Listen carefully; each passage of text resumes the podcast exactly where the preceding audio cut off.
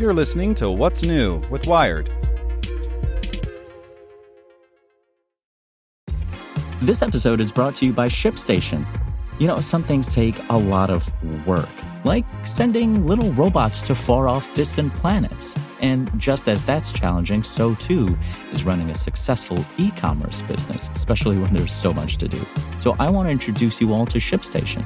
Now, I love using ShipStation because of its easy to use dashboard, which makes managing orders and printing labels a breeze and super smooth. Oh, and the customer service is just out of this world. It's exactly what you need to help grow your business. Sign up for your free 60-day trial at shipstation.com slash technews. That's shipstation.com slash technews. This podcast is supported by Tools and Weapons, the podcast hosted by Microsoft Vice Chair and President Brad Smith. Each episode features insight you won't find anywhere else from the center of the conversation surrounding emerging technologies like AI. Right now on the podcast, you can hear a special episode where Brad Smith lays out Microsoft's vision for a vibrant marketplace driving the new AI economy. To hear more, follow or subscribe to Tools and Weapons with Brad Smith wherever you get your podcasts. Review Zojirushi 3 Cup Rice Warmer and Cooker by Adrienne So. For a grain that is a staple in so many different cultures, rice is surprisingly difficult to cook. Most stove burners don't have a setting that's low enough to steam it properly without the pot boiling over or scorching it.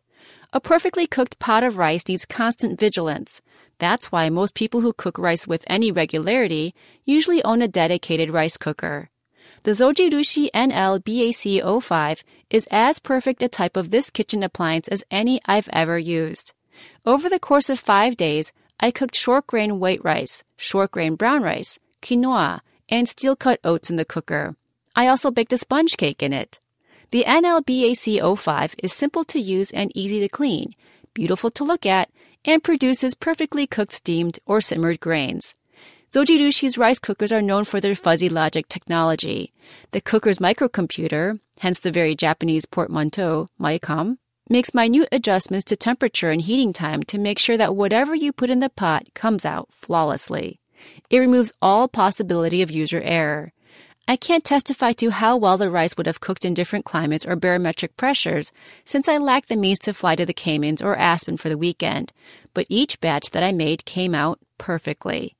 There was no excess water on the bottom of the pot, and no crunchy undercooked grains at the top. The white rice was fluffy, not mushy, and the brown rice sweet and soft. Using the indicated water level, I even made creamy steel cut oats, although the porridge itself was a little thick. You can include more water according to your preferences. I also tried Zojirushi's recipe to make a tiny sponge cake, which was cooked all the way through with a moist interior. The quinoa was fragrant and nutty, just the way I wanted it. This zoji cooker is intuitive to use. The nonstick black cooking pot has each type of grain and the amount of water needed labeled on the inside. To cook, add as little as half cup or as much as three cups of grain and fill with water to the indicated level. Push menu to select what type of grain to cook and start to, well, you know. It also has a removable steam vent cap if the pressure gets too high, but I never needed to remove it. The timed cooking function is also easy to use. Fill the pot with the recommended amounts of grains and water and close the lid. Select which grain you'd like to cook and push timer to select the start and end cooking times. Then hit start to set the timer. Before I went to bed, I found myself throwing together steel cut oatmeal and water in the cooker at the same time that I pre made my coffee and started the dishwasher. Everything was ready when I woke up. The keep warm function also works surprisingly well. I did as the manual instructed and fluffed the rice post cooking and piled it in the center of the inner pot. It kept the rice I made at lunch warm and moist until dinner time. Of course, looking at the estimated cooking times in the Zojirushi manual is an unpleasant shock in our post instant pot landscape. Each grain takes an average of one hour to cook. It does have a quick cook function, but it only works for white rice and it still takes 40 minutes. Why would you do this to yourself when the Instant Pot can cook white rice in 4 minutes? You can cook white rice on the stove in 15 minutes. Why would you budget an hour to cook the humblest of foods, a starch that you're just going to drown in chicken tikka masala sauce anyway? But as an Instant Pot devotee, cooking with the Zojirushi was a very Legends of the Fall moment. That feeling when you meet and marry the love of your life, go with him to his family farm, and then realize that his brother is young Brad Pitt. The Zojirushi is simpler to use, nicer to look at, and easier to clean. Just wipe off the housing and wash the inner pot in the sink. While the Instant Pot also has a timer, the manual has tons of warnings against actually using it. Rice will get mushy if left to soak for too long, and the Instant Pot's keep warm function can scorch it. Oatmeal will clog up the floating valve, etc. Without a Micom, the Instant Pot is too imprecise. In fact, the manual specifically tells you that the Instant Pot is not to be used while unattended, which is the entire point of the timed cooking function. If you have a small kitchen, the NLBAC05 might not be a replacement for something as all around useful as an Instant Pot.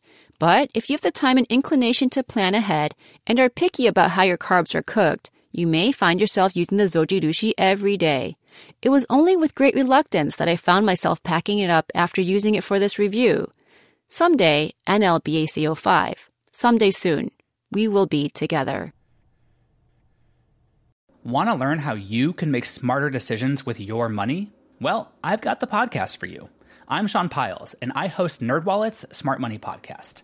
Our show features our team of nerds, personal finance experts in credit cards, banking, investing, and more. And they'll help you make the most of your money while cutting through the clutter and misinformation in today's world of personal finance.